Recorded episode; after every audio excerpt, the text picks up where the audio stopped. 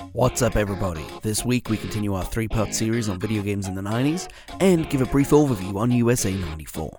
That and a whole lot more is to come because maybe I'm Guybrush Threepwood and I'm selling these fine leather jackets. Welcome to the show.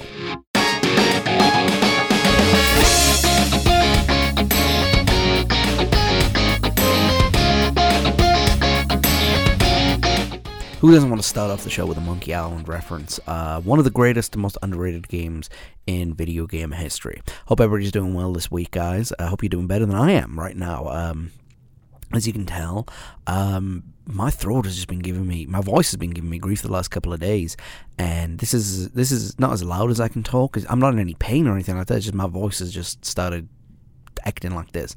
It'll go away in a couple of days and some, you know. But um, yeah, whoo, yeah, it hasn't been hasn't been good. Um, if you guys are on social media, Facebook, Twitter, Tumblr, look at Because Maybe Pod. Uh, we have some good stuff going on in there. Look at the blog, Because Maybe Podcast.wordpress.com, and look up our YouTube channel. Uh, search Because Maybe Podcast. There we have sample episodes and extra episodes and so on and so forth. Um, I wanted to talk one or two things about last week's show before we go ahead and get started with this week's show. Um, we had some quality issues. Um, that's my fault as the producer. Um, I overlooked some things. Um, there was a couple of outtakes that shouldn't have been put in there, and um, I thought I cut them out, and I didn't. So you know, my apologies for that. Is completely unprofessional. It is not what I look for in you know in how I do things, and yeah. So again, my apologies. Um, sorry about that, everybody. Uh, again, the, the the voice quality, man. I'm sorry about this too. Um, you know, the last couple times I've been sick, I've had sinus infections, stuff like that, and I couldn't really do anything. The only thing stopping me from this is the voice, and I'm not in any pain. So you know, what the hell? I'll just go ahead and just talk. You know, um, but yeah, I sound a little little hoarse, um, and there's nothing wrong with me, but you know, physically, nothing wrong with me mentally either. So I don't know what's happening maybe just a little dry. I'm not sure. Um, I wanted to talk very, very quickly. Um, I'm recording this on Wednesday, even though we're going out Sunday. Uh, I'm recording this on Wednesday because I had a busy weekend ahead, and um, Germany are going home. Um, what was really really funny was last week I recorded the podcast uh, again Thursday, Wednesday or Thursday last week, and Germany hadn't played Sweden yet, and yeah, that game was, whew, yeah, what a great goal by um, by Kroos in that one. And you know, I thought the corner had been turned, but at, at, at like at the point of half time, you know, the podcast is coming out the next day, and I'm saying that Germany's going to win it, and they might be knocked out by the time that the podcast comes around. So, um, no, they're definitely out today, though. They they got well, I say today. You know, like I said, today is Wednesday. I'm recording. Uh, the show's coming out Sunday. Uh, Germany had done. They lost uh, two 0 South Korea with two last minute goals, and Manuel Neuer just. Uh, playing the very, very interesting position of false number one, uh, playing out there on the left wing. I just, yeah, I don't know what happened. Um, where did Germany go from here? Well, they're not the first uh, World Cup champions to have been knocked out the previous tournament. In fact, the last four European World Champions have um, been knocked out the group stage. So you know that's that's what it is. That's that's that's the way it goes. Um, so I don't know who I'm going to be rooting for from here on out. Uh, I don't want to root for Brazil because I can't stand Neymar. Um, I probably France because I still have a bit of a man crush on Olivier Giroud. Uh, and, and, I'm sorry I do. I thought he was vastly, vastly underrated by most Arsenal fans and critics. Um, but yeah, so uh, that's that's where I'm going. Germany are out. Uh, Vive la France. So. So, guys, I mentioned all the social media stuff at the top of the episode. So, again, if you guys are on Facebook, Twitter, Tumblr, if you want to look at our blog, look at YouTube, just look at Because Maybe Podcast. Uh, I am joined right now by Gregg Gregory, and we're going to talk about some of our favorite video games of the 90s, and we've got a whole lot more to come afterwards. Cultural Impact. All right, guys, I'm not going to jump in and do a big fancy introduction. This week I'm joined by Gregg Gregory, and we're going to be talking about the main food groups of the pyramid cycle. No, I'm just kidding. We're talking about the main food groups of what was video gaming in the 90s. Um, we're going to be talking about the games, the genres, and basically the top six uh, genres that came out during that period uh, side scrolling, sports sims, shooters, RPGs, racing games, and the old fashioned beat 'em ups. Sound like fun? Does to me. Uh, but before we get started, um, two things. One, I apologize for the voice. Uh, my voice is breaking again. I don't know why. I'm probably going through puberty backwards. Um, I want to make some corrections from last week over things that I said that were either half truths or misinformed truths. I've been reliably informed that I was incorrect. Um, I mentioned that Daggerfall was twice the size of Great Britain. It wasn't. It's half the size, so my apologies for that one. Um, I mentioned that I couldn't remember the YouTube name of the Irate Gamer, which sucks because I'm a big fan of the Irate game. It reminds me of the Angry Video Game Nerd. Probably they do the same thing. I don't know. Um, the Skyrim map I said was like 40 miles. It's actually 19 square miles. I said the Atari 7800 had no memory. It actually had four kilobytes of memory. Which is like a thumbnail picture now. Yeah, not even you know. So it might as well have had no memory. And of course, the last one was the Sega Genesis. I said 87. It actually came out in 89. So those corrections aside, I don't want to be fake news. I don't want to be you know misinformed. I just want to make sure that we all have the right tools of the trade. So anyway, now we're gonna have some fun. We're gonna go talk. Go down memory lane. so, uh, man, it's good to see you. Good to have you back on here, man. It's, uh, it's. I can't think of anybody else I'd rather do this with, because you are as much of a video game as player as I am. So, Oh, so it's good to have you on. Um, we're gonna make a start, and we're gonna look at basically the the main type of games that people used to think of when they used to think of video games, the side, the old-fashioned side-scrolling platform games. How did they kind of develop in the '90s? You think? Well, I mean, it all started with uh, the original Super Mario Brothers. Yeah, Um, before that, uh, if you look if you look at a lot of the Atari games, a lot of them were overhead view. yeah, Um, they were trying to go for so, sort of like a faux 3D kind of feel. But then you had uh, Jumpman or Pitfall. Pitfall. Pitfall, that was uh, one of the early Atari uh, side scrollers, first of my memory. So basically, what you had was you had people that were trying to unlock the Super Mario Brothers formula, trying to adapt this uh, side scrolling platformer into different types of uh, branding, different types of characters, etc.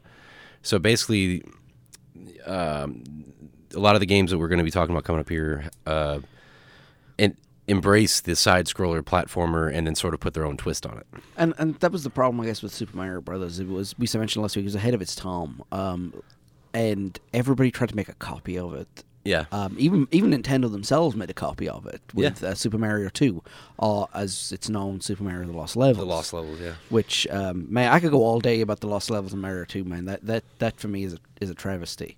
It's too hard of a game. Well, get better, get good. Um, so well, I mean, what fun is a game if it's easy? that's true. But then again, then it becomes too hard. It's too well, hard. I mean, there's a line between it being too easy and it being tedious, but at, somewhere in the middle, where the amount of uh, effort that you put in and the amount of reward that you get, they they coalesce Yeah. at a certain. And that to me, that's what some of the best games are. Um, some of the newer ones like Skyrim and stuff like that, where you they have dynamic leveling, where your game gets increasingly more difficult as you get better, which Yeah. I think keeps keeps you honest, keeps everything interesting and everybody on their toes. So And then when you get to level like 60, that's it. It's game over. You just look at people and, you know. or 85 when you face the Ebony Warrior. Oh. There is a point in Skyrim where you just need to walk in, just look at people, and everybody go, yeah, all right, we're going back. The zombies go, yeah, all right, we're going back to sleep. Yeah, Just- the just- Draugrs just, climb back into their coffins. Like, oh, sorry, didn't mean to bother you. Yeah, come on in and loot the entire crypt. We're fine. Go right ahead. Just, just be careful with that fire. Um, Nintendo released Super Mario 3 in the early 90s. I think it was 1990. Um, Yeah, That right there, one of the greatest games ever made. definitely. hands down. Um, and Super Mario World, which ironically was just a bigger Super Mario 3. Yeah, slightly slightly enhanced, bigger version of it, but I mean, you had the same idea as um, the the P wing, the Raccoon Mario, yeah. the um, didn't he have the the cape where he could like Super Mario World, yeah. glide around? And I love the cape. Uh, Yoshi, just- Yoshi, I think, was also debuted. Yeah. in- was it in three or was it in World? In I can't World. remember. World, yeah. So you had Yoshi. That that was huge. Um, you know, I, I loved Yoshi, I really did. Um, Sony, when they entered the fray, they introduced their own spin on um, on platform games with Crash Bandicoot and the Oddworld series. and Now- you could argue, uh, yeah, Sonic Sonic the Hedgehog too. Sonic yeah. the Hedgehog, too, okay, with yeah, Sega. It is, it is on there. Yeah, it's it's it's the thing about the thing about uh, we'll go to Sonic here in a minute. The thing about the Crash Bandicoot, it was the first one to utilize uh, north and south, you know, uh, all three dimensions on, on- Yeah. you know, for, for for a platform game, and it kind of didn't become a side scroller technically because it was 3D, but at the same time, it still had all of the The elements of a good side you scroller. had, you had power ups. You had an I, an item that gives you extra man. In this case, it was like fruit, the Wumpa fruit. Uh, you had the invisibility icon, you know, the, the the mask, and you had a goal at the end where you had to reach to, to claim an object. So it was basically Mario in 3D with different, you know. I've uh, I've uh, actually never played that game. I know only know a little bit about it. Is let me ask you something. Is this one of those games where they it's okay? You have two types of side scrollers. You have like an open side scroller where you you go at your own volition, like Mario. Like Yeah. you can go forward at any rate you want, but you can't go backward once the No. screen is passed. Um, then they have other ones where they kind of push you along. No, this is uh, Crash Bandicoot only has a couple of those kind of levels. Um, Okay. uh, what um, Crash Bandicoot Two in particular, because that's the one I'm more familiar with. Uh, they have a couple of levels that are chase levels. Okay, so well, that, you that run towards the screen and you can't go back because like the, the, the boulder is chasing you, kind of like the old uh, Raiders of the Lost Ark. Okay. Um, no, it, Crash Bandicoot was really really good. Um, the storyline was a little bit over the top, you know. Well, yeah, but I mean, this was the early days when video games didn't really have storylines. sure. You know, I so mean, they were kind of pioneering that in their Yeah. own way. I mean, because I mean, you could argue that Zelda had a storyline, Yes. but it wasn't. It wasn't directly necessarily embedded into the gameplay. no, There was there was no cause and effect. and there was backstories in Nintendo Power, and there was folklore and stuff that you could read in the manual. But for the most part, it wasn't like, you know, when you start on the bottom, the first screen, and there's a little opening. You walk, Yeah. ta, ta, ta. Uh, take, you know, Take it's dangerous this. to go alone. Take this. You know, there, there, there was no extended dialogue about Why should I take this? right where are you going, what are you doing. They kind of just threw you to your own devices, which in a way kind of allows you to create your own story. But Yeah. w- out of context, you're able to figure out, okay, I got to get all these little pieces of the Triforce and go, you know, save the world, rescue princess. You know, So, uh, they should have really called that series the uh, Legend of Link. yeah, so- Because- this, people, no, no, everybody thinks that Link is Zelda, Yeah, and it's just, it, it's like how to spot a noob Yeah. in three three seconds. You know. One one of the games I love is the Oddworld series, and I did a review on it a couple of months ago. So if you guys want to know my thoughts about Oddworld, check out season one, episode eight. So, uh, but basically, just just because you know you're listening now, it was it was a great pioneer of it, of of the genre. The genre was dead by the time mid '97 came around, and then Oddworld came out. Yeah. And like they introduce things that they basically change it from a side-scrolling platform to a side-scrolling platform puzzle Okay. and the puzzles weren't you know use this cube to make this circle or whatever the puzzles were how do you get past the obstacles Yeah. and some of the gameplay on it like i said some of the gameplay on it's fantastic some of it's funny it you know it it started companion mode for lack of a better term you know it started hey you guys have to come with me and we have we have to do this as opposed to i'm doing it by myself Sure. and it had a great storyline. You know, it was a classic storyline, but it's still a great storyline. Um, you mentioned Sonic the Hedgehog earlier, and I wanted to lump in Sonic the Hedgehog with Streets of Rage because they were both Sega uh, Sega exclusives. Yeah. for the longest time. Sonic the Hedgehog, man. Um, strangely, after Sonic Three, unlike Mario, who went on strength, unlike Mario, who went from strength to strength, you know, he had better games, new franchises that you know, like Mario Kart and Mario Party that New new features. Sonic Yeah. kind of after Sonic Three when they introduced Sonic and Knuckles, that was really that's when it peaked. Yeah. Well, I, I think the problem was is they they were okay. They were doing their due diligence and they were trying to embrace the new technology. They um they put out Sonic 3D and they had Yeah. some other um some other titles. Hell, that even have gone up to uh, as recent as the Xbox. Yeah. Um, but I think that they were they kind of shot themselves in their own foot unintentionally um, because well, the one of the appeals of Son- Sonic was just the way that it played, the charm of it, the spin Yeah. dash, the the going fast, the um, the the collecting the rings, the kooky music, and you saw shades of them playing around with 3D. And I believe it was it was either Sonic two or three where they had the bonus levels where you're in the half pipe. Yeah, Sonic Two. I Yeah, love those yeah. things. Um, so they were trying to do more of that in the later titles, and I think it kind of unintentionally alienated some of the older OG Sonic Yeah. people, kind of like us. They grew up playing Genesis consoles, and they just kind of sort of started catering to the younger generations who were going to appreciate the The tech- flashiness. the yeah, the use of technology more than say the authenticity of the franchise. See, when um a couple of years ago they released a Sonic collectibles for the Xbox 360. Yeah, they, they, they, I think that was all platforms. I've actually got it for Yeah. um, uh, PSP and for um, PS3. I think. I think so.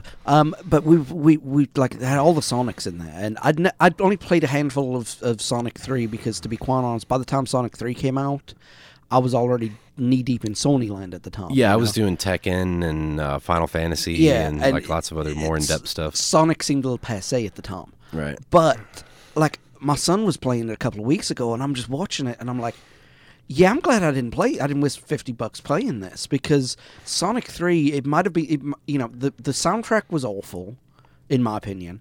Um, the gameplay was like too bright. I mean, it was so many colors. Too much going on. Yeah. Yeah, it was just it was just so hard to concentrate on, and yeah, kind of like Mario, kind of like the original Mario Two Lost Levels. It was a little bit more difficult than the than the rest, and didn't Yeah. really add any features. It just ramped the difficulty up. Because Sonic Two was a hell of a game. Masterpiece. Yeah, one one was really good. I enjoyed one, Uh, but I think two two they introduced the spin dash, Yep, and you had um Tails. Tails as well, who who who let's face it was and one player mode was a source of entertainment and annoyance Yes. at best.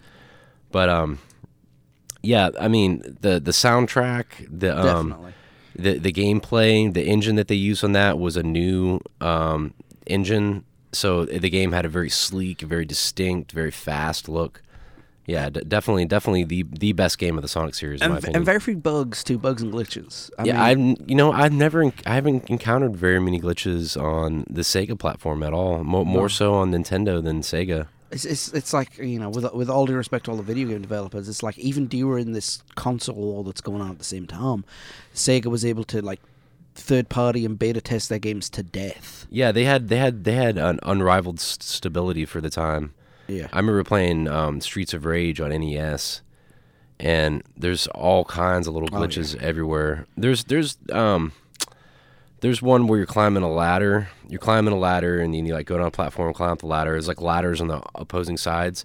Once you get to about the fifth level, a door appears, and uh, like a mini boss comes out of it. yeah. I, I couldn't tell you how much how much time I spent trying to beat that guy, and I couldn't. But then I figured out that if I go down the ladders all the way until he's out of the screen, it would kill him. so there's always little glitches like that that I found in Nintendo. That being one of several. I never did manage to find one in Sega though. And I mean, we briefly touched on this last week. They, they couldn't port the games over for crap.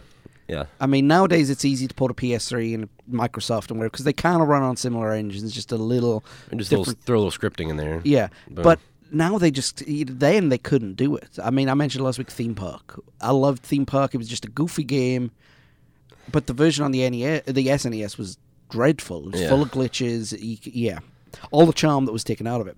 But you mentioned Streets of Rage. That was one of my favorite games of all time. Yeah, I mean, to me that was um, that was that was a good one. I think um, that they were kind of it's kind of the whole double dragon mentality. Yeah, Um, but instead of it being uh, brothers, it was a g- group of miscreants. I kind of like that. They had the. I'm not sure if I played part one. Uh, yeah, I played. I had part two, but they had the guy that was on the roller skates and stuff. I think And that was part two. Yeah, yeah, and uh, just really, really cool, innovative. Um, the the the color schemes and stuff. The the way it flowed. It is not wasn't a forced side scroller. It was like a side scroller, beat 'em up with a little bit of 3D in it. Yeah, you couldn't go backwards, obviously, but I mean, you know, Right. well, one of the things I liked about it was the main. They they had, I think, in all three games, they had three characters you could pick from, and there was three stats, Yeah, and everybody had two stats that was A and one stat that was B. So it was like strength, uh, speed, and jump. Or so, yeah. So it was always a three ring circus. None of the characters were exactly the same. You were either weak but quick and could jump high, or you couldn't jump but you were fast and strong, Yeah. or you could jump but you you were very very slow and very very strong. So you know you Yeah. you, you had to strategize, which even back then, 92, 93 was you know was innovative. Yeah, Um. And you got we got Earthworm Jim. Did you ever play Earthworm Jim? Yes. Oh, I played Earthworm Jim a lot. To me, uh, Earthworm Jim is kind of like the Beavis and Butthead of side-scrolling platforms. It's just really wacky. Um, uh, the the last level, I will never forget it because I had to play it. I think at least a hundred times. The nefarious Psy-Crow. I'll never forget that. yeah, it was it was a fun game. It was a real creative, like out of the box use of the uh, platformer. Once again. Um, merging a little bit into the 2.5D, like we talked about Yeah. last week. You had 3D backgrounds, dynamic backgrounds, being able to interact with the background, um, that sort of thing. It was it was fun. I think it was a very very creative uh, attempt, definitely. Well, an honourable mention goes to uh, James Pond, which was um, if you've never played it, um, it was on Sega and it was on Amiga, and it was a side-scrolling game uh, where you played the aforementioned James Pond, Pond. aka Robocod. Any relation to Amy Pond? pretty much. I don't know. It was it was it was so British game. You had Bertie Bassett, you know, licorice all sorts as your enemies and stuff like that. If you've never played it and want a thing for the goofy, do it. If you are a pot smoker and you just like bright colors and goofy things, go ahead and do that too. We won't judge you here at this podcast. So, what happened basically to uh, side scrollers is they became 3D and adventure games and, and RPG games, which we will get to here in a minute uh, in a little while as to you know what the aftermath of that stuff was because that was a very very big shift in dynamics. Uh, one of the other big things to come along in the nineties was sports simulators. Um, interestingly enough, I didn't know this when I did the research. Madden was an eighties uh, Yeah. creation. Did not know that. Yeah, it actually it had a different moniker. It was called um uh, um uh I believe it was called Joe Montana's Sports Talk Football. Uh Montana had the endorsement for a while. Madden did the voice of it. Um a couple years later they uh it became NFL football and I think the first one was in um the first one that was called Madden. I believe was 92, 93, Something somewhere- along those lines. so it, it existed in a sense in the 80s, um, but it didn't really truly become Madden until the early 90s. But yeah, I mean, um, yeah, definitely. EA had a monopoly on that kind of stuff on, on the games, especially on the Sega. Yeah. Um, you know, you had the FIFA series, you had uh, NBA Jam, RBI baseball. uh, NHL. Yeah. I love the NHL game. The fact that you could fight somebody, Yeah, that was a fun game. and me at ten years old, somebody getting sent off the rink for slashing. Yeah. Um, I was like, he's peeing on the ice. Um, so yeah, that's that's. A, but I mean, the olden times when you played sports games, they weren't really that good because the programming wasn't there. When we got the new 3D kind of rendering and stuff like that. I mean, the FIFA series, FIFA 94, the World Cup game, is one of the best sports games ever made. We can talk about all the new FIFAs and all the new tricks and uh, but as far as basic fundamentals and how to play a sports game, that was one of the best of all time. Um, the original Madden '94 around that time. Uh, '94 Yeah. seemed to be a good good year for EA and sports simulators. It was. They really, uh, they really took off. Like I said, they had, um, you know, they had their hands in all all the pro sports. Um, so they they did a they did a really good job of setting the bar for many other companies to try to duplicate. Do you think they had um, Sony's Sony had their ear? Sony had Electronic Arts ear. Ah, show yeah. show me what you can do, and they bring out like you know NBA Jam was was ahead of its time, FIFA was ahead of its time, Madden was ahead of its time, you know so on and so I forth. don't I don't necessarily know that. I think just EA was just a, a good forward thinking company At the time, that was.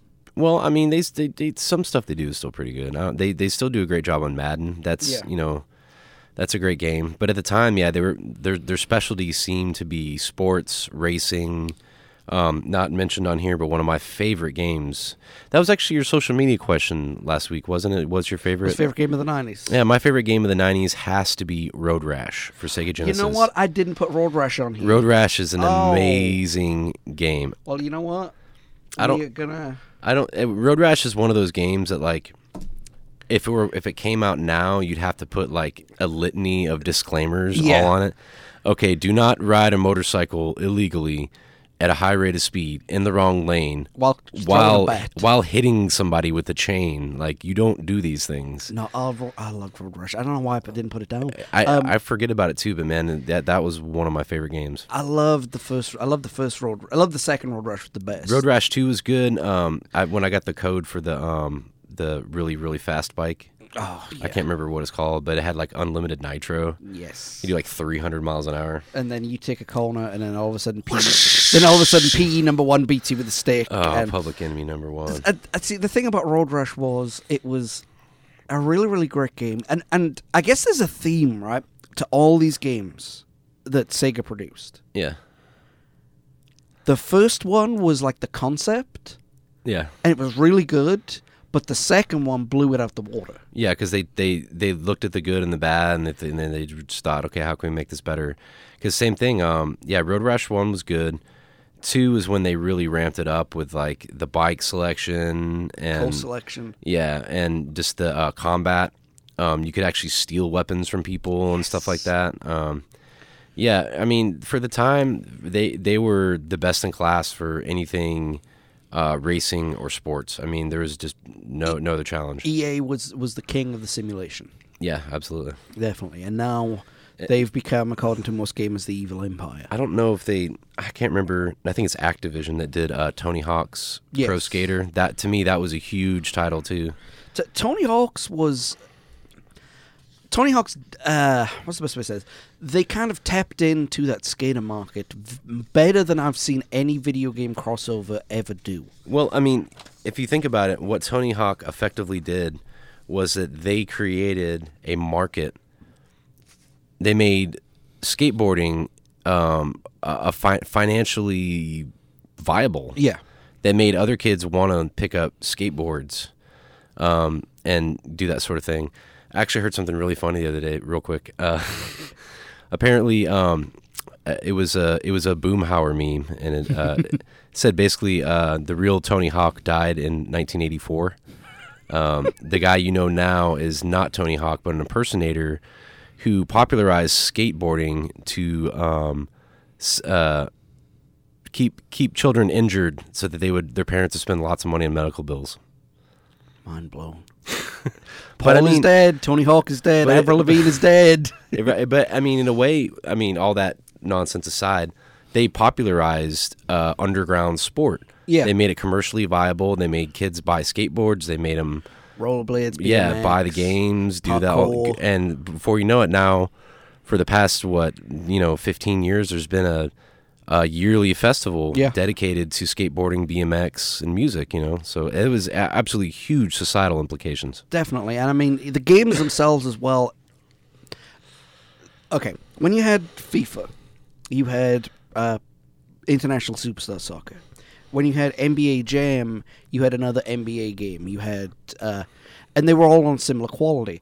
The thing about Tony Hawk is it blew every other skateboard game out of the water. Yeah, um, some of the other competitors when that first came out was Skate or Die, Oh. which is like one of. I mean, It's not worth the plastic it's printed on. yeah, it's it's just. I think the concept was a good idea. I just think the execution was a little bit lacking. It's very clunky, very unresponsive. Yeah. So Now the the funny thing about Tony. Now I gotta get this name right. The funny thing about Tony Hawks, right? Is is his name Tony Hawks or Tony Hawk? Hawk singular. Singular. Okay.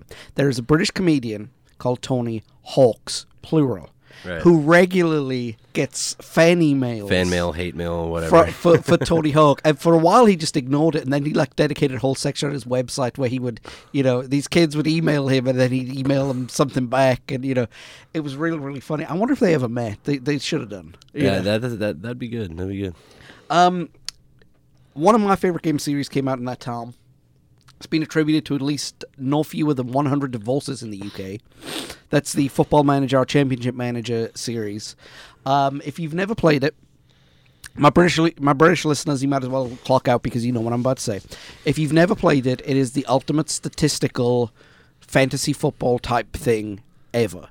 You, you know all the play- all the players are based by stats. Dungeons and Dragons for jocks. Dungeons and Dragons for for jocks, absolutely. And I don't want to say it's addictive, but I limit myself to three hours a week because if I didn't, I'd sit there all day and you know not change pants. Um, my cousin got me into that one, so thanks Jamie for that one. Um, honorable mentions go to Knockout Kings, Yep. which you know was really really good. Evander Holyfield's Real Deal boxing. Oh, screw it. Oh, I love that game so much. Like the sound when you punch it. and it's really really good like you know you see the, the- you see the ring and like you know there's there's that couple in the front row like with the cheesy thr you know, the cheesy background graphics that continually animate so there's this dude bobbing his head into There's another guy going, like raising his arms in this mechanical. Yeah. and of course everybody's favorite theatrical sport made its debut in video games uh, WWE SmackDown. Now, the aftermath of all this is, with the exception of maybe Tony Hawk's Pro Skater, every video game of a sports simulation is exactly the same. You know, the only thing they do is add maybe one or two features, upgrade and upgrade the roster. upgrade some graphics. Uh, yeah, um, you know, Madden's been out for a while, and um, you know, about I think it was about 2007, 2008. That that's the last time that I remember them making like really sweeping changes. So literally, It's just a roster upgrade. and which is doesn't make sense because on your previous version of Madden, you can upgrade the roster whenever you want. Yeah. So basically, you're paying for new cover art, a couple of updated features, and maybe, well, the ability to play people online on that new server, which is I think is what gets people a lot, a lot of people in the grip because people move over and then server. yeah, and then no one's at the. I, I like if I bet if I logged into the Madden 2012 server right now, dead. there would be nobody there. Just like uh, the other day, I logged in the uh, Grand Theft or no Red Dead Redemption server. There's like four people in there, and they're all like 12, telling me about how my mom sucks. You know? Thanks, guy. I never would have known that without you. Uh, that's actually how I started the blog. There are three things the gaming world agrees on. Number one, PC gamers are the master race, which is a stupid thing. Yeah. Number two, uh, Xbox v Sony war is alive and well. And number three, everybody slept with my mama. So, man, she was busy because she has to, like, cook as well. Um, and by the way, that's not a sexist comment. My mother was a stay-at-home mother. Um, so we move on to uh, shooters, which uh, they weren't first-person shooters until they didn't become first-person shooters until around this time. Yeah. But they were just referred to as shooters or shoot 'em ups. Yeah. Um, Star Fox. I hated that game I never really, I never really cared for it. because not because of the stupid hey do a barrel roll. The graphics was supposed to be the state of the art, brand new graphics, and it looked like just something that somebody had done in you know Amiga Paint. Yeah, It just it like a failed kindergarten painting project. yeah it was just all blocky, all squ- you know it, it looked like early prototype PlayStation demos. Yeah, and I'm having some of that trouble now. Um, down, downloading like the classic games and stuff on PS1, for PS1 on my PS3. Um, I'm trying to remember the name of it. My wife likes this game. It's like you're on you're racing like these hovercraft looking Virtua things. Virtua Racer, I can't remember what it's called, but anyway, she she bought that and we put it on, and it's like Wipeout. I know the name if I heard it. Anyway, it's like a whole bunch of blocks, like Yeah. s- flying slowly over other blocks. It, uh, yeah, it just absolutely blows my mind the transition from HD to non-HD. Well, see, even then though, like Nintendo had Pilotwings, right, which was uh, not a shooter, but it had better graphics than the much heralded Star Fox, you know. And just to Yeah. me, it's like if you can make these kind of graphics, it was basically they rip off of, of Star Wars with Yeah. anthropomorph- anthropomorphic animals. Say that five times fast. They just got lazy apparently, or It kind of did, and you know, it was a good, it was a good concept. Let's put it that way. sure, And you know, um, Doom. great game. the first video game I can remember in the UK that had a um, age rating sticker on it. yeah, It's the first 18 rated game in the UK.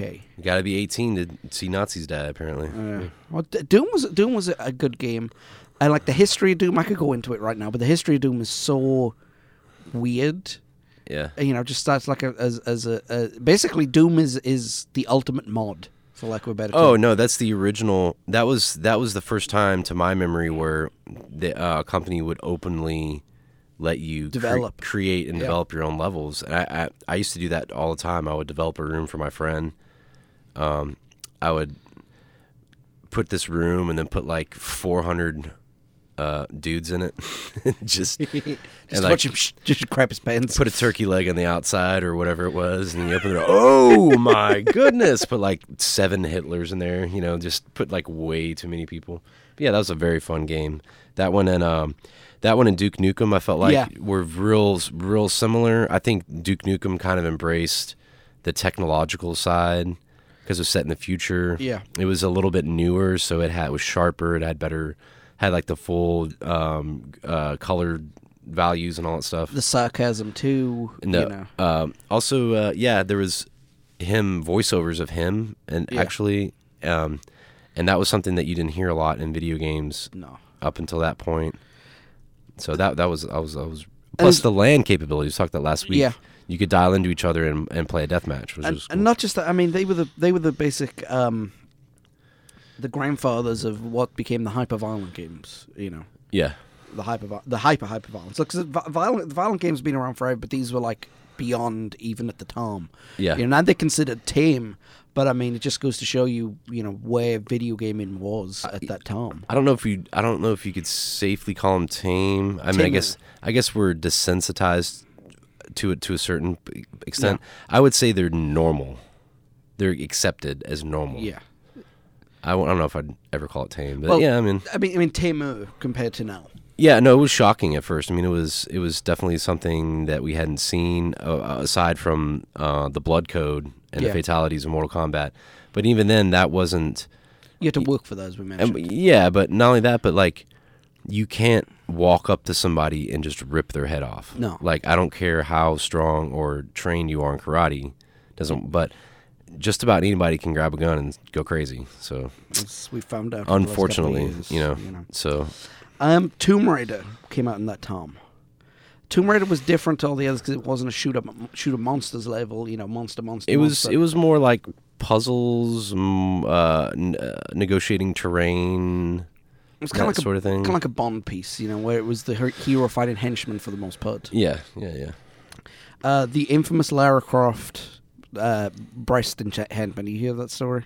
I, I heard something about a nude code. No, the nude code doesn't exist. I, I, I, I but come what- on, what come hap- on. Well, but what happened was I want to see pixelated boobies. Yeah. Come on, Paul. play Like, play, kill, play Killer Instinct is Orchid. That's how you see pixelated boobies. Um, but Lara Croft, they, the way they created a character, you know, they wanted to make the character look, you know, they did. Do not make this character look sexy just for the sake of looking sexy, all right? They didn't want it to be, you know, they didn't want it to be scantily clad or anything like that.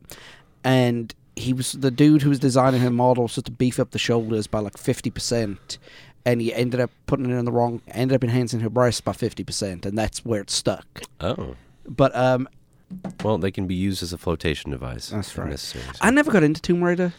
I don't think it just at the time. Remember, at the time it was just too complicated for me. I, pl- I played a little bit of it. I I didn't I don't know. I was at the time I was looking more to like sh- shoot somebody, blow something up, Yeah. kicks, you know, fight a fight a friend in Tekken. Yeah, just I, nothing against the game. I think just for for a lot of people because other games that were coming out at the time, you know, uh, a lot of people kind of didn't. I think if you were used to the Mario, Sonic, Street Fighter, you know, t- uh, Mortal Kombat kind of you know circle of games, Yeah, when something like Tomb Raider came along, it was just too big to comprehend. I guess. I wish I wish they'd have taken that idea. Like I'm not saying they should have eradicate like Tomb Raider should not exist.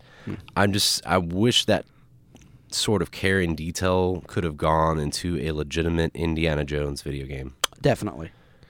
Definitely. Uh, I you know they had a couple versions on Atari. Um, they were just you know they didn't they didn't have the technology to do what they want to do. They did a game for that now. I mean, you could do it full HD Definitely. cutscenes. I mean, absolutely. You could do VR. I mean, you could do so much you could do with it. Well, I think that's why a lot of the um, a lot of the developers are creating their own franchises similar to you know Indiana Jones. You know, I mean, like yeah, Uncharted and uh, two, I guess you could see, excuse me, you could say Tomb Raider too. you could say, I mean, I mean not, not just Same vein. You know? yeah, not just like Indiana Jones spin-offs, but like all big franchise type things. I mean, like for example, we're going to talk about the Elder Scrolls here in a minute. That has uh, Lord of the Rings, Middle Earth, Tolkien written all over it. Yeah. like all over it. And you know, I think by having because remember we talked last week that uh, movies about video games don't are not really that good, and video games based on movies are kind of good but not great. But by creating their own universes and their own unique plot lines, they can control, you know, the development stuff like that. That's why I think Tomb Raider was a success, not just because of Lara Croft in, you know, shorty shorts and and Buxom. buxom, yeah. Yeah. Now the new Tomb Raider that's come out the last couple of years, the reboot, uh, the the original Tomb Raider game for uh, Xbox 360 was My- a fantastic. My game. wife loves Tomb Raider series. She's I think she's beat all of them. Um, now she's doing uh, Beyond Two Souls, which is a really if you've never played that game, it's for PS3. Definitely check it out. It's uh, you can control it with your tablet or Really? your uh, device. Yeah, Huh. it's really really it's it's different. It's unique. I like it. Well, talking of unique and different games, Resident Evil. Oh, that's that, that is on that is on my uh, all time favorites list. I, Um, s- I own well, I, I say I. Sarah owns a copy of the original game in the tall case with the cardboard, and nice. she, I'd never see, I'd never played it before, and she was playing it, and uh, she was pregnant at the time with our son, and like I'd be, Ugh! you know, every time something would jump out, and she would just be like, Yeah. wimp, you know, just like and that was kind of ahead of its time as well. But it, it did do something that a lot of these games didn't. It embraced the technology that was available. Yeah. It had voice acting, cutscenes. It was the first game of its scope. I yeah, think. it was to me. It was one of the first games that fully, fully showcased and utilized the technology of its current time. Aside from, let's say, the original Mario Brothers. yeah, and it it was like one of the first games where you couldn't sit there and play the game in one sitting. Oh no, you yeah, and It would take 50, 60 hours to go through. yeah, and you had you had to be very um, you had to plan ahead. You had to you know compensate for stuff later on. It was a real. Uh, it was a real th- thinking type game, It was, and it was I- thinking man's game. I really appreciate that. Um, I had a roommate that I lived with for a while that played Resident Evil One a lot. I kind of just hung out and watched him play it. Um, didn't really get to play it until four on the Wii. Um, but I have played that game. I probably beat it fifty times, at least. It's a really really fun game, and it just gets more fun the more you beat it because you get new weapons and costumes and And you can go back and get Modes. in, yeah. yeah. Well, one of the honorable mentions of shooters during this e- era was the Fallout series. Now, Yeah. Fallout originally started off as a turn-based uh, RPG survival game. Yeah. Not like what we know it as right now. And th- this sounds sacrilegious to Fallout players, but please understand that the engine for the Elder Scrolls was used for both the Fallout games, Fallout 3 and Fallout 4, that came after Bethesda took it over. So essentially, you know, saying the Elder Scrolls with guns kind of kind of seemed derogatory, but it is kind of, you know, It's fair. it's it's a fair analysis. It's an adventure game based on this engine. It's got the same controls, same engine. It's got a lot of similarities. Yeah, but the the problem, the, not the problem, but before in the nineties, it came out as like a turn based RPG, which those are hard. Yeah, I think only like uh, RPGs like that only take off in, in East Asia. You know, in in, in the Japan, the, the Korean Peninsula, all, all you know that area of the world. Like you know, certain games in Europe, certain games in North America. That's a strictly Asian game. Um, I wouldn't have expected Fallout to become as big as it did until Fallout Three. But then again, you know, Fallout's one and two were good. They were all right, you Yeah. know. But the, you know, but again, it just led to another franchise, you know, jumping out there. Um, well, RPG and adventure games started taking off during this era. They were like the original uh, choose your own adventure games, you know. Yeah, oh yeah. Um, my favorite out of everything that came out in that time period was the Monkey Island series. Guybrush Threepwood, a pirate who sells fine leather jackets. Uh, just the great thing about it was it was created by LucasArts, so you know you knew it was going to be a good game. Uh, it had lots of winks and nods, and you know it was very very anachronistic, you know, um, but in a funny way. Um, Guybrush Threepwood is the most inept pirate of all time, yet one of the funniest, most endearing characters in video game history.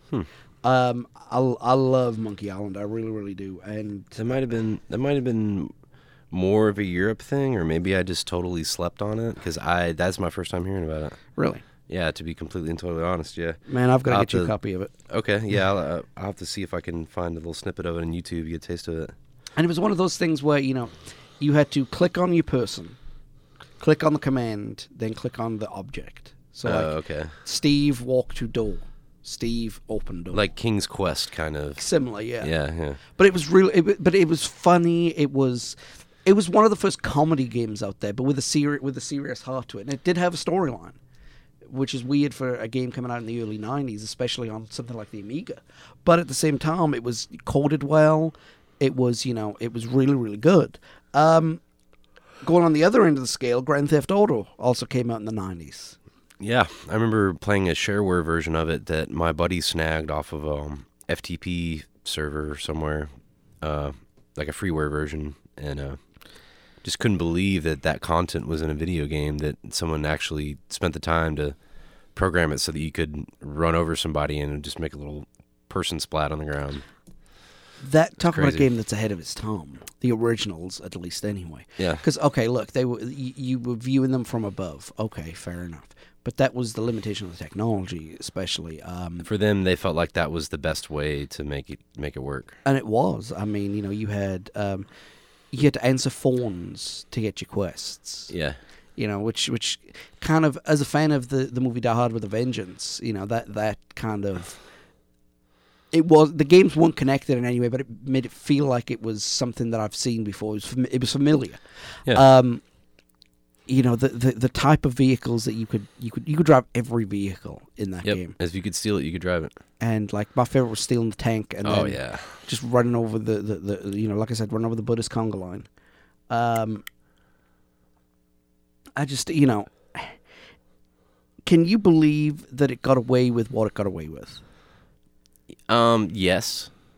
Um, because I think no matter how hard people push back against video games and saying that you know violence in video games is detrimental to our society, I think that America as a whole loves guns and violence. I mean, maybe not as a whole, but as a majority, I I think that we have sort of normalized that sort of behavior as of recent. So I'm not condoning it or or, any- or either way. Just from uh, just from a solid viewpoint, you know, I'm I am surprised, but I'm not. Okay. Like morally, I'm surprised, but of America and like just how we love guns and Yeah. shooting and all that stuff. Yeah, I, no, it's not surprising to me. Are you surprised at how big the franchise became? Oh, I mean, yes, yes. It, it went, that first game did not have biggest video game franchise of all time. No, that was a. Um, I am a video production video game student, and I'm building this in my spare time in my basement. and I'm looking for a job. Please give me a job. Yeah, look, I can code. Look, I can program. Look, I can, you know. But for it to be where it is now, to have a massive, you know, um, multiplayer presence, um, you know, Yeah. seven or more legitimate top-selling titles, and and the thing is, now it's evolved into more than you know driving around running over Buddhist conga line Yeah. it's you know it's there you you can choose to not do that you can do nice things you can race you can You can pretty much play as a taxi driver. you can do whatever you want and that's that's what's so cool about it it gives you you are whatever kind of person you choose to be in that game and the same you know and that you know to me that's true immersion if you If if, you do what you want. if you have a choice you obviously you get a lot more immersion so One of the uh, one of the series that came out was something that I honestly did not know about. Uh, you brought it to my attention. It's called Myst. yeah oh yeah What what was Myst for the people like me who are uninitiated? Um, Myst is a um point of point of view adventure slash puzzler. I guess is the best way to best thing to call it. Okay.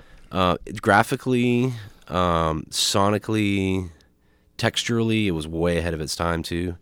Um, I th- it it opened the, uh, the the door to a lot of realism based games because that's basically what this was. You you basically are dropped in the middle of an island. You don't know where you are. You don't know why you're there. You don't know what you're doing. But as you move around the island and touch things, move things, collect things, uh, pieces of an enigma of a mystery start to unveil Okay. and the it, it's it's like peeling back the layer of an onion. You peel back one layer, you find another, and you peel back that layer, and you find. So yeah, um, po- point of view of adventure, um, type of RPG. You don't know who you are. you you're never acknowledged in the game. You don't see other people. I mean, you it, it's it was very innovative. Um, the whole idea of isolation, the whole idea of um, you know figuring out your own devices. You had to be clever, clever or at, at minimum earnest to play this game because it was not going to give you anything. You had to point and click, go everywhere, try everything, just do everything you could. But yeah, absolutely fantastic game. That part one and part two, you could dump at least two or three hundred hours in both of them. So.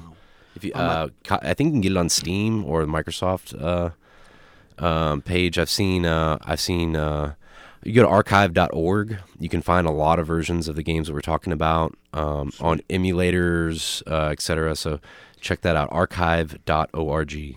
Now I'm not nodding as I say this, but if you download an emulator, you have to the you have to have owned the original copy. Wink. Okay. Um, because you know we like legal stuff here. Wink. yeah, we not uh, we do not condone pirating or breaking the law in any way. Exactly. Do not try this at home. Try this at your friend's house. Um, one of my favorite series of all time came out in this this uh, era was the Elder Scrolls. Uh, Oh, The Elder. Scrolls Arena. Um, it was originally supposed to be a gladiatorial combat game, Which makes sense, the arena sense of it. and the, yeah. the, the cover art, and then it became like the RPG that we we know that started it all. It would have gotten old really, really fast if it had they'd stayed with the Arena concept. Yeah, I really, I really feel like it would have. I mean, because look at Mortal Kombat now. It's like Mortal Kombat 24. Oh, Sub Zero's gonna freeze Scorpion again. Wow. It's like you know, come on, it's cool, but they, they had the they have the pit mode or the arena mode in, in, in Oblivion, and that got old really fast. You know, and they and they were going to put it in Skyrim, and they decided not to. Um, if you have mods, you can get the arena, or, or, you know, the arena combat. I was about to say there's a console command to You can for go into the pit. unfinished arena. Yeah. Yeah, yeah. It was supposed to be the Windhelm Prison, I think. But um, but the original Elder Scrolls game, the Elder Scrolls Arena, and its follow-up Daggerfall, had a dynamic world. So, like, what's the best way to say this? The towns and the dungeons were created. The rest of the world, randomly generated. Right. And again, that built into the technology at the time. But the problem was, is they made the map actual size. Yeah. So like, if you didn't have fast travel points, it would literally be ten hours between one town and another, or thirty hours between you know one province to another province. Well, I'm not even gonna lie. I never played any of the Elder Scrolls games until Skyrim, and e- even then, I did not have a copy of uh, uh, Part Five until 2015. Damn. I mean, it'd been out four or five years for I I got my hands on it. Uh, my good friend Kat gave it to me for my birthday and said, "Hey, try this out. See if you like it." She worked at GameStop at the time, so she's like, "If you don't like it, I can go grab you something else." I plugged it in. About ten hours later, I was like, "Okay, sold." Yeah. So I, I, I, I saw all the memes to it, and um, for, for Skyrim at least, I saw all the memes, and uh, I, I came out of hospital on in, in the day after Thanksgiving, 2013. I was having a head scan, and um, my wife had bought uh, Xbox for for the family present for Christmas, but because I was just out of the hospital and I was miserable, uh, you know, she let she let us open it, and I started, and I had no clue what I was doing, Yeah. but man, it was a good game. It Oh, was yes. a really, really good game. And now, like, I know every, I know as much as I should about it. I know more about that than I know about some of my own kids, for, for, for you know, which isn't a good thing, but you know, Yeah, um, one of the things I okay, I tried to I tried to keep um that to a blind playthrough. Um, as much as possible. I knew there were well, no, I, I, I did until I beat the main quest line for the first time because I didn't I don't want to know any of the storylines or No. endings and stuff like that. But after I beat it and I went back and started looking at some of the resources on YouTube, man, you wouldn't believe how much you can learn about anything on YouTube. I know I'm probably telling everybody who knows Preaching this, but choir. yeah, but if you want to learn about any video game or you know, or graphic arts, you know, history, I mean, pretty much it's all all there. And Skyrim's no different, man. There's all kinds of builds and approaches, and you know, yeah, it's there were two crazy. gu- there were two video guys who I followed on YouTube, and uh, one of them quit YouTube, and the other one I don't know what happened to, but um, they noticed that like say they'd put a Skyrim video out, they'd get ten thousand views, and they'd put uh, one of them was doing the uh, South Park game, The Stick of Truth. Yeah, So he'd put a Skyrim video out Monday, a Skyrim video out Wednesday, and the Stick of Truth out in between them. Yeah. And the two Skyrim videos would get like 30,000 views between them, and the Stick of Truth would get like 600 views. Yeah. And that was his argument was, man, I'm not just going to play an eight-year-old game, just play an eight-year-old game, you know? Which is a shame because it's a damn good game, and he was a damn good YouTuber. But, um, That, I mean, it's never the same game though. That's what I don't understand about that game. Skyrim is is what you want it to be. yeah. You can play it any way you want. I know a guy that's got a skooma addict build. I mean, how do you even how do you even do that? I don't know, but that's that's. But that's that. But that that's the beauty of it. yep, If you want to just go get a house and just chop wood all day, you can do it. Make potions, go to the Bee and Barb and drink ale. I mean, you can do whatever you want, dude. Uh, That's what's the beauty of it. And it all came from Arena, which was a bug-filled uh, nightmare. Yep. I mean, look, the, the the original two games are not going to win any any awards anymore, but Oblivion was Oblivion, man, game. Oblivion was fantastic. Morrowind, they say, they say that Morrowind had the best storyline, Oblivion had the best depth, and Skyrim had the best gameplay. I could see that. I I have a copy of Oblivion now for PC. I just have not broken into it yet. So It's a little clunky if you're going backwards. I'll be yeah, honest. well, I feel like I should at least try it out to um, pay homage to a great game that I love very much. And now another addictive series that came out was Pokemon. Yeah, you know, I, I was a little little too old for the Pokemon. Never really saw the appeal of it. I think it's because my younger brother was into it. Same here. So I was just like, eh. Now I've played it But up to a point. It's I, re- I respect the franchise and I res- respect the people that like it. It's just not not my cup of tea, so to speak. with the risk of in, in, in of getting the Pokemon community on my ass. Believe me, my, my son and my daughter are, are your people. You know they love the games, I, I, and it makes them happy, and I, I enjoy them too. Just after a point, they become too samey. After you Yeah. got six hours, in, after you get six hours into it, you walk, fight, walk, fight, walk, fight, Yeah. walk, fight. You know, and just it just got that. Kind of like uh, the uh, second Legend of Zelda. Yeah. Uh, Was that Link Link to the Past? Yep. Link Yeah. to the Past. Zelda put out a couple good ones too. Link to the Past and Ocarina of Time. Oh, Ocarina of Time, man! Instant classic, full 3D. Um, the water temple can shove off. Yeah. But um, yeah. Yeah, was that the one with Navi in it? Hey, Yeah. hey. Yeah. That's what I do to my. That's what I do to my kids to get them to listen to me, just annoy them with that. The the, um, the only time I've ever wanted to shoot someone in a video game so badly was either her or the dog from Duck Hunt. I just wanted to just destroy both of them. Dang right. That Plug should, in my zapper, and just can somebody make that game, please? Thank you. Um, yeah. It's it's Duck Hunt, but it's all dogs. it's all the dog from Duck Hunt. now I love dogs, by the way. Don't don't get me wrong. No, yeah, we're talking about a fictional dog in a Who- video game. Who deny the piss out of you? every we time. love animals. No worries. I love animals. Tasty with a bit of mint sauce. Um, the aftermath of RPGs, shooters, and I guess side-scrolling games is they kind of all merge together, you know, to one big genre. Now it's all open world. It's all you know. As we mentioned with Skyrim, you do what you want. As we mentioned with Fallout, you can do what you want. Even the Mario games are starting to be like that. You know? Yeah, the new ones on uh, Wii U. My um, my father-in-law has got that, and uh, yeah, man, there's a there's a good a bit of uh, free will there, and I you know I think that was the future of gaming. Going back to one of the first things talked about on the um side-to-side platformer. When you had the ones that pushed you along, I feel like that was sort Forced. of the antithesis of what a game should be. Yeah, I mean, you should. Sure, it should all fall under certain constructs and constraints, but like for the game to operate. But I think the more freedom you can give the people that are playing the game, the better. So why not? That's right. That's one of the things I'm hoping for Elder Scrolls Six. Just give me the uh, give me the choice. Don't Oh force me. Don't force me to be a werewolf. I see. I see a very horrible game on this list coming up. Actually, see two of them. Uh, racing Oh, yeah. games. Um, racing games were pretty big in the nineties. Um, but there was the, the great thing about it. It wasn't all cars, all motorcycles, right? I know we mentioned Road Rash earlier.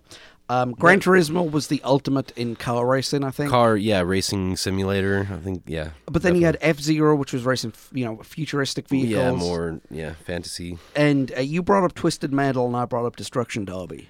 I wouldn't know if I would call. See, Twisted Metal's not really. uh, You're in a car, but I wouldn't really call it a racing game. I would call it more of a shooter, because that's the object is to blow each other up. True, and the same thing. But I mean, Destruction Derby had two modes. It had the traditional racing mode across dirt, dirt tracks, and then you had the let's see how much damage you can cause to everybody else's vehicle. Yeah, I think uh, we saw shades of that in Need for Speed for the PlayStation 2 a couple years back, which is a great game too, by the way. Good franchise. And then you had a lot of NASCAR and Formula One games. But I mean, in, in terms of what was the best, in my opinion, during the 90s, Gran Turismo was the best racing simulating game out there. I was about to say if you're going for true, true to the bone, straight up racing simulation, absolutely, hands down. Then again, though, I don't know if this was in 1999 or 2002, but uh, the greatest video game of all time was released Big Rigs. Ah. Big Rigs. That big for those for those of you that don't know, um, a great way to intro this game is to go to YouTube Yes. and look up uh, AVGN Big Rigs yeah. and watch the video. Please excuse the uh, The language. the language, but wow, what a pile of garbage! Like this game is not even finished. this game's not even in the alpha stage yet. Um, I, I, well, okay. How about this? I'll, I'll give you a few a few little spoilers. If you go in reverse, you go in reverse in like progressively faster forever. Yep. There's Forever. there's no wall of collision either. There's no clipping no. at all. Um, physics do not exist. No. You're you're going up a hill. Oh, how about we just zoom you right up it? Yep. You could stop dead on the hill. Yeah. Oh, I, I perhaps the best thing it's a racing game where your opponent either doesn't move or stops just short of the finishing line, depending on which version of the game you've got. uh, and Your then- winner. Your Always. winner. Oh, yeah. Y O U apostrophe R E winner. Your winner. You are winner. Technically correct. Uh, no, but Gregg's right, guys. I should put the link in the description below. I can't do this justice. You're gonna have to uh, tip of the hat to Mr. Video Game Nerd because Mr. James Rolfe himself. Yes. Yes. Yeah. Uh, really good episode. Good series.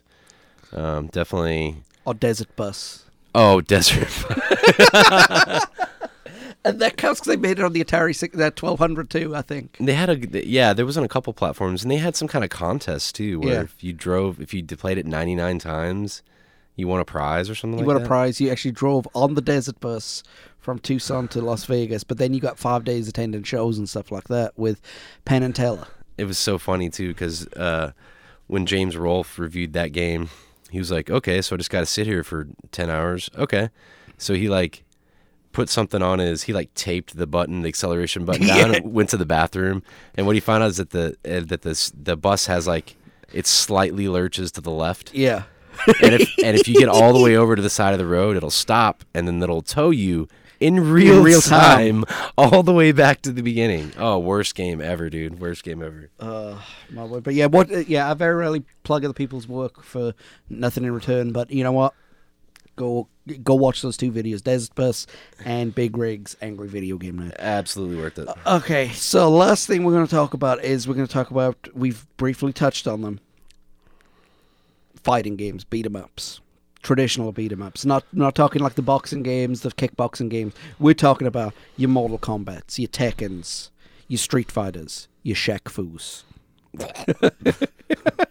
One of these things is not like the other. I know, right? Smash Brothers is crap. Uh, no, um, Mortal Kombat. I think Mortal Kombat had the advantage because a it was bloody, b it was gory, and c it used motion capture rather than sprites. and it was one of the first legitimate Yeah, fighting games, you know, that was um con- console available. That wasn't you didn't have to go to an arcade to play. no, even though it was available on arcades. No, absolutely, but it wasn't an arcade exclusive. Yeah, Like some of the Neo Geo stuff, Yeah. like we were talking about last Yeah, yeah. week, and etc. Yeah, it's ironic that Street Fighter was part of the reason why the arcades uh, started dying off. Because they that was you know that was a former arcade game that, that got the ported popular. over. Yeah, and the port was as good a quality as the arcade. In fact, it was easier than the arcade. the joystick is not forgiving. Not for Street Fighter. No, No, you it's- couldn't do you can do the right the guile smash kick. Um, Street Fighter, I think, was lazy in one regard and one regard only. They knew that Ryu was going to be everybody's favorite character, so they made a clone of Ryu. And just, gave, gave him bangs and a blonde. yeah, wig. just just so that they say you can go Ryu too. Just leave me alone. You know, I mean, but then again, I used Ken more than Ryu because actually he seemed, to me at least, he seemed to be a little bit slower. Yeah, Ken's supposed But to a little stronger. stronger. Ken's supposed Yeah. to be stronger. Ryu's supposed to be faster. Yeah, and so I, I always handle the slower characters better. Like even when I'm playing like Mario Kart these days, I always go the heavy cars because I can deal with the lack of acceleration. It's just the weight I need, you know. I uh, fun fact: I tried to name my son Ryu. uh, the wife vetoed it. Oh man, Uh, she also uh, vetoed Dovahkiin and um, what was the other one? Ah, I can't remember. Uh, yeah, I, th- I threw out like ten of them just to mess with her. So then when I mentioned Owen, she's like, Whew, "Okay, good, yeah, yeah. woo." Hi, this is my son, Guybrush Threepwood Connolly. and this is my daughter, Isolde. Dad, Um, Dad, can I have my allowance? Quiet down, Elder, Elder Scrolls Five, Skyrim. Uh, I'm Right. pretty sure. I'm pretty sure there's a, there are a pair of twins out there called R2D2 and C3PO. Ugh. It has to be. Um, sure.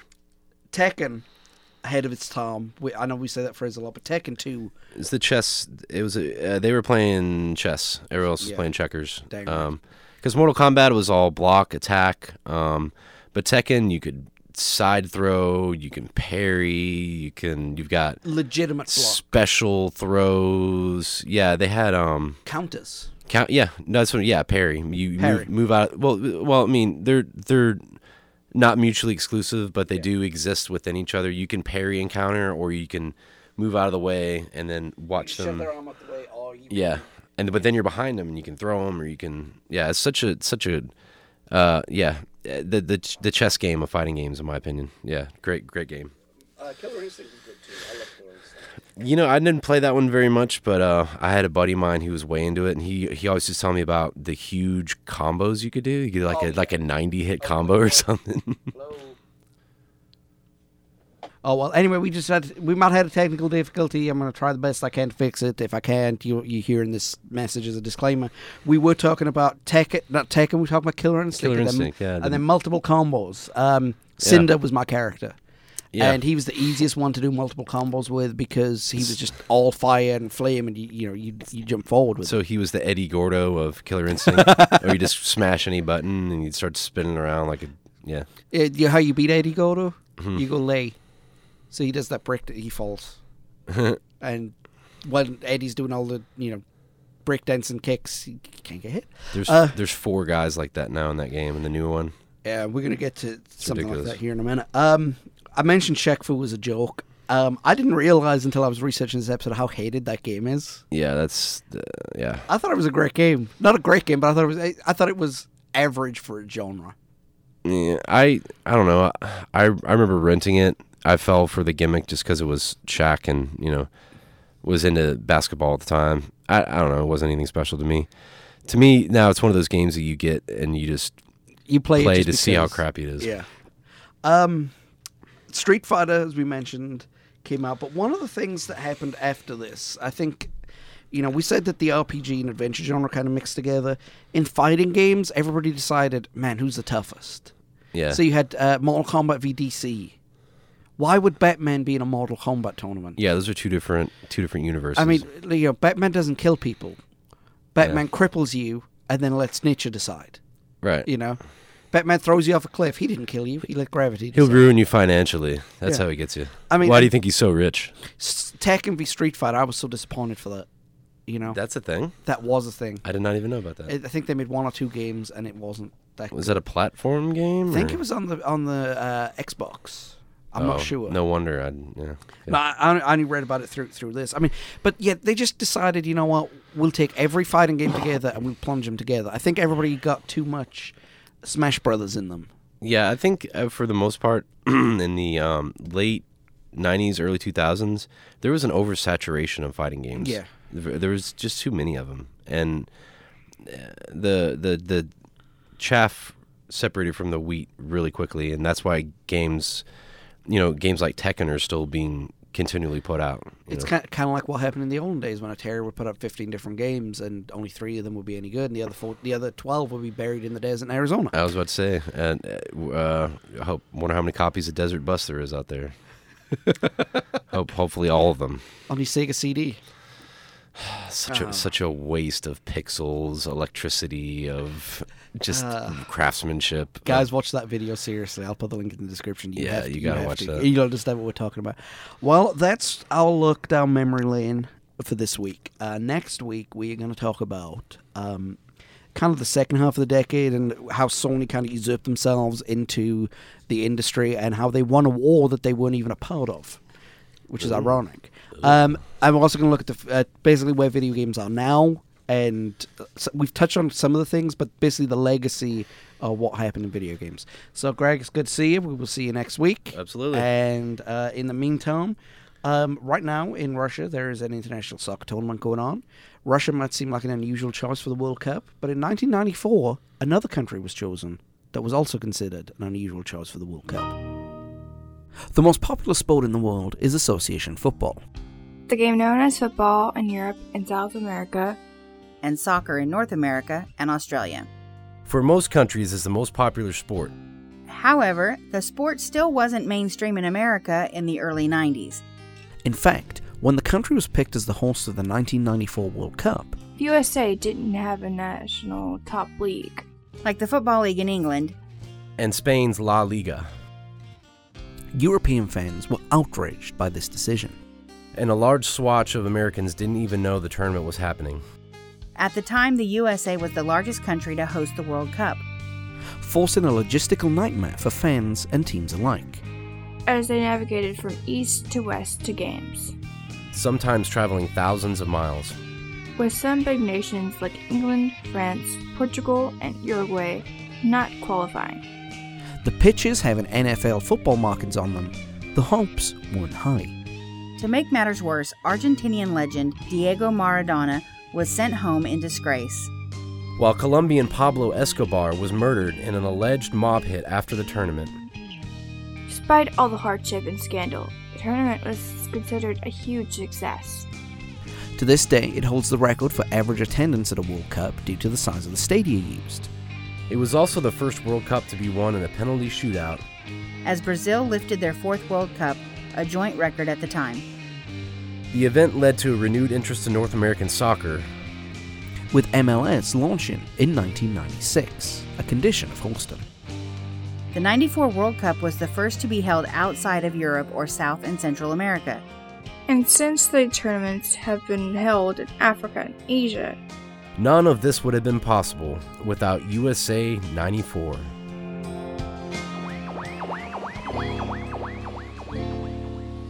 Attention 90s music fans. If you are a fan of 90s music and entertainment, you have not one, but three opportunities to see one of the top local lovers bands in Shreveport and the 2017 Arklatex Rock Band of the Year, the Hollow Decks. On July 4th, come to the 4th of July Bash at the Red River District in downtown Shreveport. Entry for this event is free and it's a family friendly show. Search Red River District 4th of July Bash on Facebook for more information. Showtime is at 5 p.m. For those in El Dorado, Arkansas, on July 7th, the guys join up with the Molly Ringwalds to perform at the Griffin Music Hall.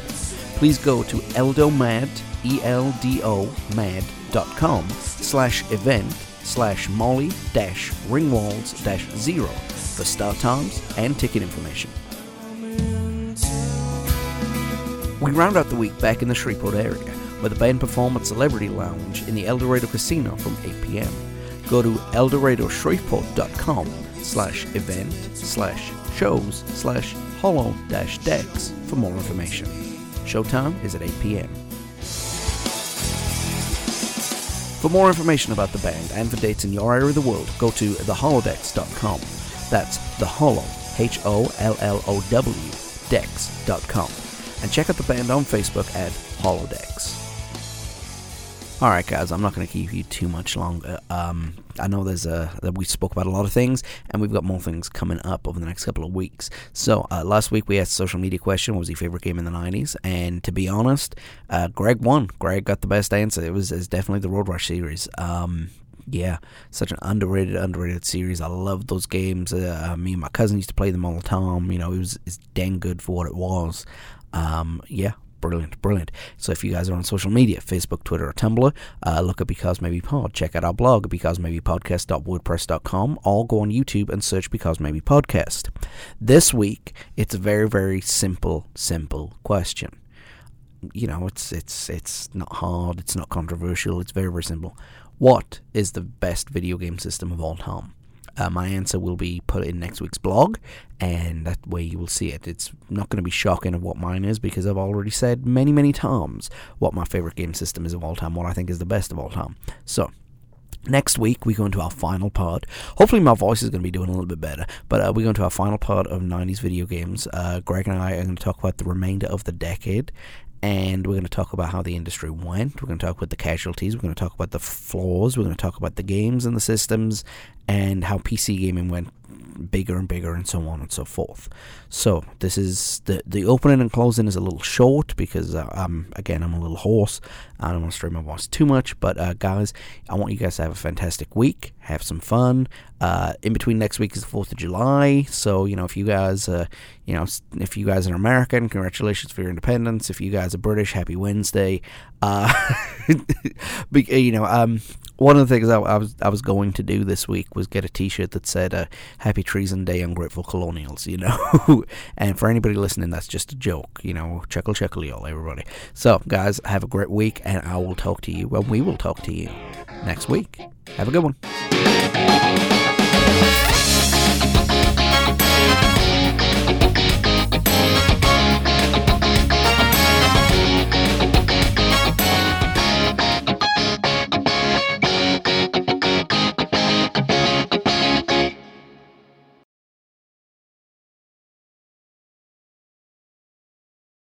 The North Pole.